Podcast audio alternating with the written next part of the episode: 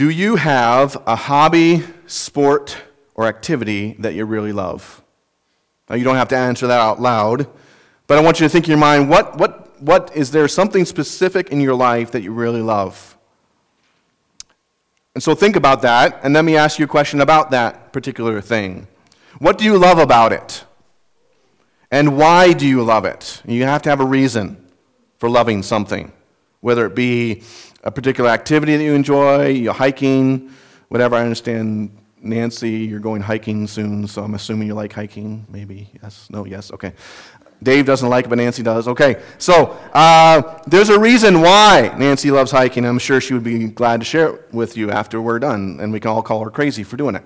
Um, for me, one of the hobbies uh, that I love to do, and I've shared this before, is officiating sports. Uh, started way back in actually in high school, my senior year of high school.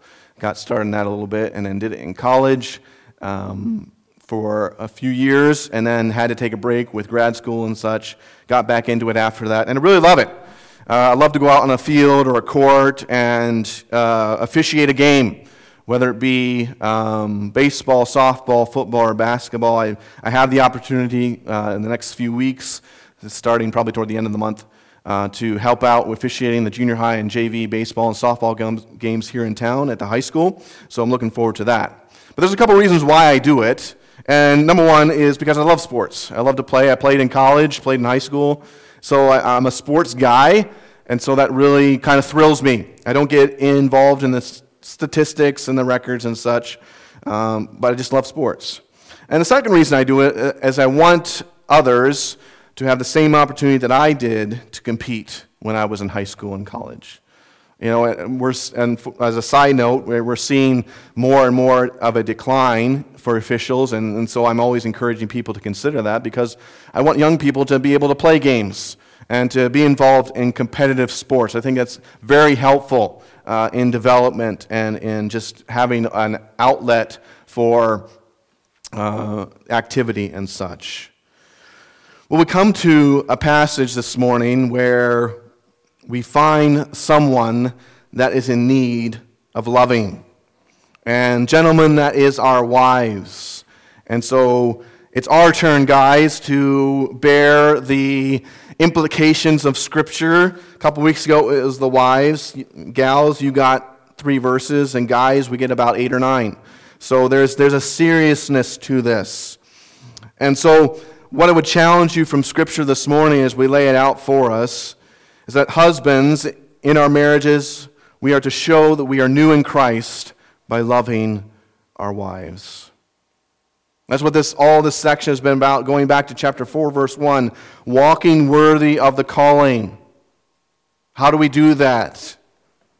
As we, as we walk as children of light, as we walk in wisdom, as we in our, in our relationships, ladies, you submit to your husbands and, and respect him and so forth. Now, guys, we, we love our wives, and that shows that we are new in Christ.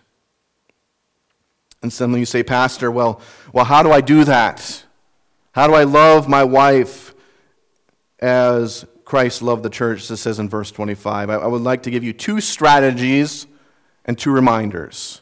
Okay? Two strategies and two reminders. My wife kind of made fun of me the other day. She said, You know, a couple weeks ago, you gave me command, you gave us commands. Why are you giving the guys strategies? And I said, There's a reason for it, and you'll see it, I hope, here this morning. The first strategy is that you love her unconditionally and consistently. Now, now let me just stop and say uh, that this strategy is for married men. Okay, now and this is the context uh, with which we're dealing with. The, the, the word husbands coupled with the word wives leads us to conclude this is talking about married relationship. And this is just the natural progression of things as Paul has been talking about the household and what does being new in Christ look like in a household environment. Now, this is not to say that there's uh, not application for the rest of us. There are. Ladies, you'll, you'll get something at the end of uh, verse 33 in regards to your marriage. But, and, and there will be other points where, uh, for those of you who are not married, you can find some application. But, but you love her unconditionally and consistently. Notice with me also that loving your wife is a command to obey. Verse 25 Husbands, love your wives. Again, this word is an imperative. There is no option here. And so, when confronted with the truth of God's word, men, as husbands, we have two options. In an optionless command, we can either obey or disobey. And I think we can see clearly for, from Scripture when we read from, uh, as Les read from Deuteronomy chapter 30, that there is life and death, there are consequences for disobedience. And God has set that clearly before us, and so we're to love our wives. And, and the word itself is a present tense verb, meaning that is to be consistently obeyed. We do not get to take a day off from loving our wives, guys It is to be done from day to day, whether you and I feel like it or not. Even when things have been going rough, even though when time uh, has passed and things aren't as what they used to be, perhaps, perhaps there's just some struggles and stuff there, it's still supposed to be our command to obey, to love our wives and, and do things for her. What does that word love mean? It means that you love your wife by putting her first without any prerequisites. Without any prerequisites. The word love here means to sacrifice one's own interests and desires for the interests and desires of someone else. In this case, guys are wives. The, the, the, picture is totally ignoring yourself, your wants, your desires, your needs, so that you can uplift the one that you love. Jesus kind of laid down the example for that in John 15, 13, where he said, Greater love has no one than this, that a man lay down his life for his friends. That's the idea, is laying down your priorities, your wants, your desires, so that her wants and desires can be fulfilled. And the word also itself emphasizes the lack of merit required for that expression. One commentator put it this way the command entails the husband's responsibility, regardless of his wife's behavior, health condition, appearance, or any other potential deterrent. So, to sum that up, there is no escape clause to, to the command to love your wife.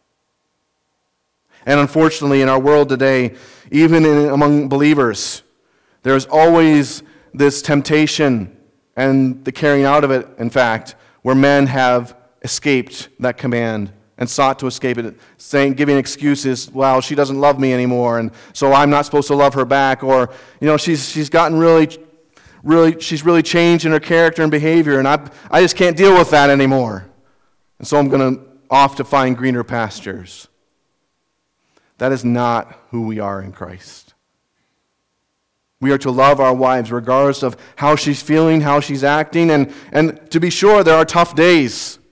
There are days where, where we uh, struggle in our marriages to love our wives, but yet we're supposed to do it. My wife is grinning back there, and I better be careful what I say. Um, but there, there are tough days, aren't there? You're two sinners living together in the same house. And those sinful natures can be displayed from time to time. But that is no excuse to not love your wife, guys, as we're supposed to do, putting her interests, her desires ahead of yours. So it's a command to obey. It's, it, is, it is something that we're supposed to do without any qualifications or pre qualifications. And please also notice that loving your wife has a standard to uphold. Just as Christ also loved the church and gave himself for her. That phrase, just as, is, is denotes the standard of our love. It's, it's to be similar, if not completely identical, to the love of Christ for his church. I kind of liken it to um, this commercial that ran back in the early. Does anybody remember the Be Like Mike commercial for Gatorade back in the early 90s? I want to be like Mike. Nobody? Nobody?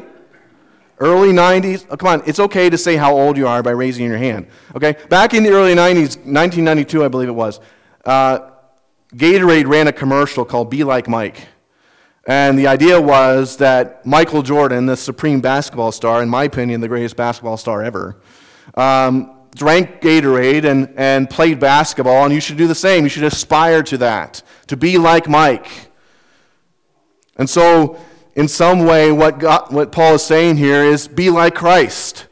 Guys, in our marriages, we need to be like him, having the same standard of love. And how was that love shown? That love was shown through the cross. We just celebrated a few moments before. The cross highlighted the love of God and, his, and the resurrection confirmed that. In verse, chapter 5, verse 2, Paul, of Ephesians, Paul says, And walk in love as Christ also loved us and gave himself for us, an offering a sacrifice to God for a sweet smelling aroma. Here, the word gave means to convey something in which one has a relatively strong personal interest. In other words, Christ willingly gave himself for the church because of his interest in her, namely his love. He died for the sake of, for the benefit of, because he was interested in her. He loved her. He loved you and me so much that he died on a cross, John 3:16. Guys, that's a standard of love that we need to attain to in our marriages. And some of you say, well, Pastor, that's hard. Yeah, I know it's hard. It's difficult, but that does not negate the responsibility. Even though it would seem that, that the love of Christ for his church is a hard thing to replicate, it still does not negate our responsibility to do so. Christ gave himself on a cross so that his bride could be free from sin and could be restored to himself forever. It is that same love that should propel us to love our wives. Even, even as we think together as we are one in the body of Christ, Christ died for her and is now uh, uplifting her up. We should do the same. Which is unfortunate because not a lot of, uh, of, of Christians view it as today, as such. They think loving their wife is, again, an option, and it's not something that, it's, it's to their standard, to their way of thinking, to their way of practice, and that's not the case. We're supposed to love our wives as Christ loved the church. Please note something about this love of Christ for the church. It purposely transforms her to be pure and holy for himself. Verses 26 and 27 kind of lay out the explanation of, of giving uh, himself for her, why he did it. Why did Christ do it? That he might sanctify and cleanse her by the washing of the word. The word that shows purpose here. The love of Christ has always been intentional for the church. He means to set her apart. That's the idea of the word sanctify. It's dedicating someone to the service of God, and here God, Christ is dedicating us to himself. And not only dedicating us to himself, but cleansing us the word cleanse here has the idea of to purify. And the washing of water here uh, signifies the means and how that happens. And it's a metaphorical usage here that he might sanctify and cleanse her with a washing of water by the word. Now, that phrase, washing of water by the word, needs to be taken separately. So, the washing of water is a metaphorical description of the death and resurrection of Christ. This is how the church is cleansed or purified through his truth by the word refers to the word of Christ. So let me kind of sum it up for us here. The church has been cleaned through the truth of Christ's death and is continuing to be purified through the proclamation of God's word. Okay, so the church has been saved by the blood of Christ, washing of water, and is continually being purified because we still need it. We're still sinners by the word of Christ. Romans 10 17. So then faith comes by hearing, and hearing by the word of God. We have been saved by the blood of Christ through, as the body of Christ, but we are also continually purified by the word of Christ. Looking at his word as we're doing this morning, as we've done and continue to do, cleanses us, changes us from the inside out to be more like him. And Paul highlights the purifying process of the church will culminate with her presentation to Christ in holiness and purity. That he might present himself, verse 20, verse 27, that he might present her to himself, a glorious church, not having spot or wrinkle or any such thing, but that she should be holy and without blemish. Two words that he Paul uses here, spot or wrinkle. The word spot means to be a stain or a blemish. It was used in uh, ancient literature to refer to a blood stain, something that you couldn't get out. Wrinkle here refers to the imperfections of age. Some of you and most of us this morning have wrinkles. And that's just the natural progression of age. You shouldn't feel bad about them. It shows that you, you have a maturity behind you, and it's just with the, the passing of age, the wrinkles come on your skin. But there's one day coming where the church will be made perfect. She will not have no stains, no wrinkles, no imperfections. So that we might be presented to the church gloriously. The idea of the word glorious is, is an inherent quality, not, orient, uh, not an ordinary quality. So Christ is, is changing us, sanctifying us, purifying us so that we can be presented to himself in a glorious condition that we once did not have.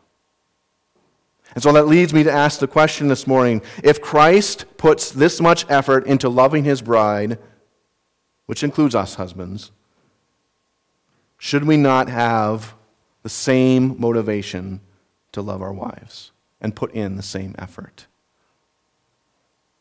Yeah, Christ does this for us. And at the very least, that is a small reflection, a small motivation for us to do the same to our wives. No, we're not going to cleanse and sanctify her and purify her and all these different things, but we can love her as we are called to do. And Christ is doing so much more in that process. We, at the very least, should do and find motivation in that. So that leads me to ask this question Guys, this past week, did you love your wife consistently and unconditionally? Yes, she may have done things that ticked you off, that made you upset, that just got really underneath your skin. But in that moment, did you still love her? Did you still put her desires and wants and interests ahead of yourself? Did you do it consistently? Did you not take a day off during the week and just decide, you know what, I'm done? I'm not going to do that. We are called to love our wives consistently and unconditionally, whether we feel like it or not. And that just kind of leads me to ask generally, brothers and sisters in Christ, are we thankful to our God for loving us unconditionally and consistently? That even as He has, has saved us by His blood, he is still purifying us by His word. Aren't you thankful that God doesn't give up on you? He still loves you, He still seeks your best interest. And is not that reason enough to praise Him? That He still loves us and has shown His love in so many different ways. Second strategy I have for us this morning that I think Paul highlights is that you work at loving your wife. Verses 28 through 30. So husbands ought to love their own wives as their own bodies. He who loves his wife loves himself. Notice again that this is an obligation to fulfill. Ought. The, the idea of the word ought is, is requirement. And here the words to be under obligation is to meet certain social or moral standards. So, so not only is there a command to obey that doesn't have any options, there's an, also an obligation to fulfill. So, so the two kind of go, go in, in hand in hand. And I think Paul uses this to show that loving one's wife is serious business. It cannot be taken lightly. You know, I, I kind of uh, I draw the illustration of, of requirements at a job. You when, you, when you worked in the past, I know many of you were retired, you had different requirements for your job. And if you did not meet those requirements, guess what? You were probably soon out of a job. And you had to go find somewhere else to work because you didn't meet those requirements. That's what had to happen for you to be paid and be uh, compensated for your work. And so, not that you should view your marriage relationship as a job, but still, you should take it as seriously. And again, the word ought has a present tense behind it. It means it's this continual effort. You're in a continual state of loving your wife. You're obligated to do so all the time. Notice also that Paul says that love in marriage is exclusive. So husbands ought to love their own wives. That phrase negates loving other wives or other women outside the marriage relationship. Guys, we as husbands are responsible for loving our own wives. We do not bear the responsibility of other marriages, but we are solely accountable for our own. The writer of Hebrews warns about this. He says, Marriage is honorable among all, and the bed undefiled, but fornicators and adulterers God will judge. We have no business putting our noses into other marriages. We need to be responsible for our own. And again, we live in a world today where, sadly, in the Christian church, there are those husbands who have gotten involved in other marriages, who have made other marriages their business when they have no right to be there. So, love in your marriage is exclusive. Make sure it's for your own wife and not someone else's. Notice also that the same level of care for the husband's body must be shown in loving his wife as their own bodies. Again, gives the pattern for the, for the husband to follow. He is to love himself. He's to love his wife as he loves himself. I think what Paul is doing here is he is, is using that phrase, he who loves his wife loves himself, to show what that looks like. And perhaps he has in mind Leviticus 19:18 which says, "You shall not take vengeance or bear any grudge against the children of your people, but you shall love your neighbor as yourself. I am the Lord." So what is Paul doing here? He's using logic to reinforce his argument. You love your wife as yourself. The two go together. And to back that up, he says in verse 29 For no one, no one ever hated his own flesh, but nourishes and cherishes it. The word hated here means to have strong aversion to yourself. Generally speaking, no one hates their body, right? No one takes, takes uh, generally speaking, takes intentional effort to hate themselves. It's too easy to love yourself. And, and, and Paul says, no one hates themselves, but they instead care for themselves. There's two words he uses there nourishes and cherishes. The word nourishes means to provide food, so the idea is providing for oneself. The word cherish here means to, to care for. Paul uses it in 1 Thessalonians 2 7 when he says, But we are gentle among you, just as a nursing mother cherishes her own children. We care for ourselves, we provide for ourselves. And that is the standard, that is the, the pattern to follow when loving our wives as we are providing for ourselves. We realize that that is the same level of care we should have for our wives providing for them, taking, taking um, care of them. And, and we could go, that looks different ways. That could be making sure she takes a night out with friends, making sure she, she is provided for in, in, in uh, basic needs. It also looks like making sure she's spiritually taken care of. That's a crucial factor in her life. notice also we have, a, we have a, a, a model to follow as well. Christ applies the same effort to the church. But just as, in verse 29, just as the Lord does the church, for we are members of his body, of his flesh, and of his bones. So that phrase, just as, heightens the husband's love for his wife to rival the care and nurture Christ has for his bride, the church. So, not just not basic care, this is intentional care. This is all encompassing care, the guys we are to have for our wives. And why does Christ do that for us? Because we are members of his body.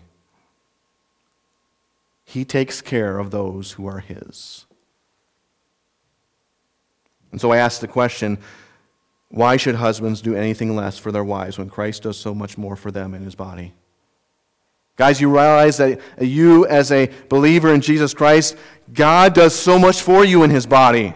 He provides for you, he cares for you in, in, in ways that we cannot even imagine. So, why, is, why are we doing less for our wives? Why should we have a lower standard when Christ has such a high standard for us? Is it hard? Is it difficult? Yeah, because you're battling yourself. You're battling temptation to not love your wife. That is no less a requirement for us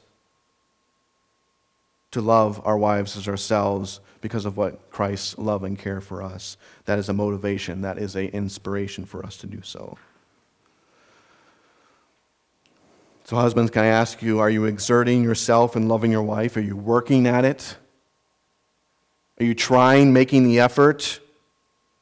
Even though you, you feel like you want to quit and give up?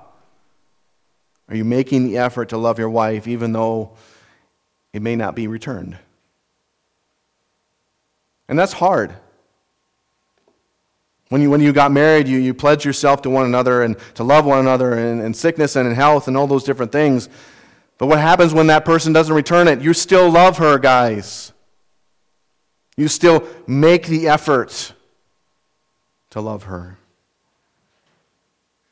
And, church, can you also look at this and see the love that Christ has for you? Christ cares and provides for you. Some of you saying, well, Pastor, I don't feel like it. Well, regardless of whether you feel like it or not, He still does it. He still provides and cares for you. And again, is that not reason enough to praise him? Third, now we get into the reminders. First reminder, you are united together, verses 31 and 32. For this reason, a man shall leave his father and mother and be joined to his wife, and the two shall become one flesh. Union is the result of marriage. Paul quotes Genesis 2:24. Leaving and cleaving, right? The word leave means to depart from a place with implication of finality. When you got married, you left your family and joined with your spouse. You relinquished your primary allegiance to your parents, and now you transferred it to your spouse, your mate. And you were joined together. The idea of word, the word joined is to adhere closely. The, the idea is joining uh, in the ancient literature it was used to describe gluing metals together, with each metal still holding its attributes. And so it is in marriage. The husband and wife come together to form a new entity, and yet they still retain their individual characteristics. Notice that unity also goes beyond physical. It's not just a physical unity coming together as one, one flesh. There's also spiritual and emotional harmony as well. You're joined together, you're one. In some small way, this union in marriage is a picture of the union of Christ and his church. Paul says in verse 32 This is a great mystery, but I speak concerning Christ and the church. Paul's used the word mystery before. And, and here, here, here's where the kind of the rub is. What is the mystery? Commentators differ. You look at the different commentators. Okay, what is the mystery marriage? Is the mystery Christ and his church? I think the evidence would lead us to conclude, based upon context and, and how Paul uses the word mystery here and in other places, that he's talking about the mystery of the picture of the union between Christ and his church. So, what is, what is mysterious is not human marriage, but the union between Christ and the church. And the mystery is great, not in content, but in significance. This is, this is truly a profound thing to hold, to behold, that in some way our marriages reflect the union of Christ and his church. It's just mind boggling to think that God uses human marriage to give us a picture of Christ and his church. Though imperfect, we are. This rather is a revelation that Paul had that he wants to explain. This isn't something that God, God uh, hid in time past and now revealed, as we, we discussed in Ephesians chapter 3, verse 3. How, the, how that by the revelation he made known to you the mystery. Okay? That's not, that's not what this is. The mystery is just this, this something that has never been thought of before. Now Paul reveals that. That in some way, our union together is a picture of the union of Christ and his church. truly profound to think about. And it's such a, a great motivation. That if I'm united to my wife as I am, and that pictures in some imperfect way the union of Christ and his church, shouldn't I treasure it more than I do? That Jesus died for his bride and he's united with her, and I in some way portray that in my marriage. And that leads me to ask a question, and, in general as well here this morning for both husbands and wives are you being united in your marriages? You came together at whatever point in time, made commitments to one another. Are you being united together in unity? No, you don't have to agree on everything. We all know that there's those clash of opinions. But you're still, still supposed to be united because you are one before God. So, is there unity in your marriages, or is there disunity? Is there struggle? And for us as a church, can we not praise God that in some way we can, we can look at marriages today and realize that, that what we have with God is so much better? That we are united with Him. We're not separate from Him.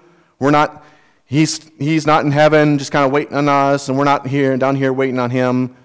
We're together. We're united together as one. And is that not reason enough to praise him?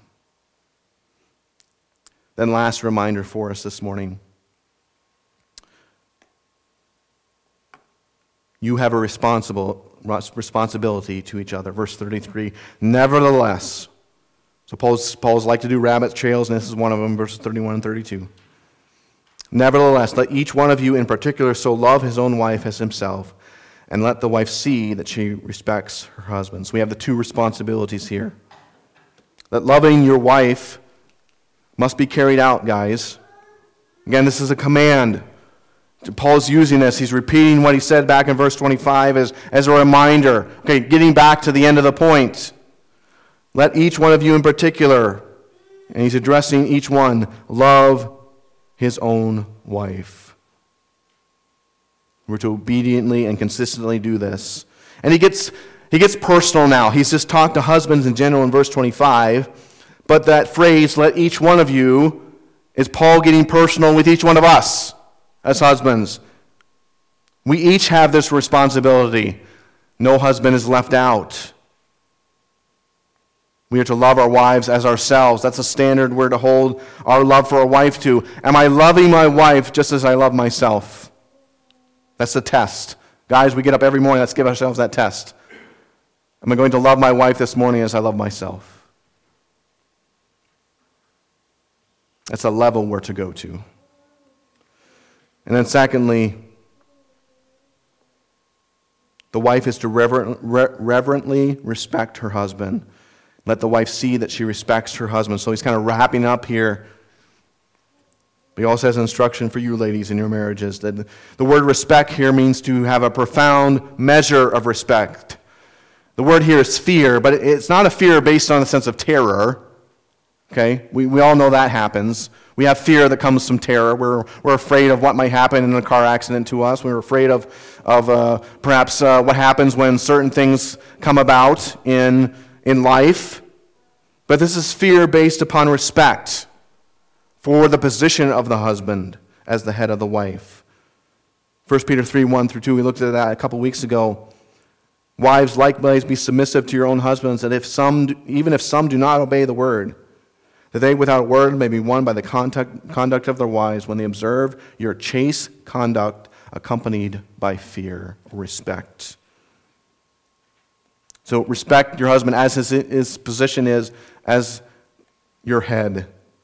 And this is a present tense, again, verb, something we're to consistently do, ladies. Is that easy? No. Is that hard? Yes. But yet it's commanded. The, the word here, that, okay? To simplify it, the grammar here although it's a present tense verb and it's just a, a, common verb, the idea of the grammar is that it's also a command. Ladies, there's no option for you. you. You are to reverently respect your husband no matter his attitude, character, or mindset. That regardless of what he does, even though it might tick you off, even though you might be upset and, and frustrated with him, you're still supposed to respect him as the position that he holds in your marriage. So that leads me to ask this question to both of us, both husbands and wives Are you being responsible in your marriages? Are you fulfilling your roles? Guys, loving our wives and putting them ahead of ourselves, loving them as Christ loved the church. And ladies, are you respecting your husband? Even though he might struggle with that position, are you still respecting him? Loving our wives, men, is our highest calling. In a world where this truth is easily lost and misguided, I would challenge us to let us be the ones who stand out by loving our wives. How do we do that? We love them unconditionally. You love her unconditionally and consistently. You work at loving her, and, and you're reminded in the process that you are united together. You are one. And you have a responsibility to each other. So, guys in particular, this week in our marriages, may God help us to be loving our wives just as He called us to.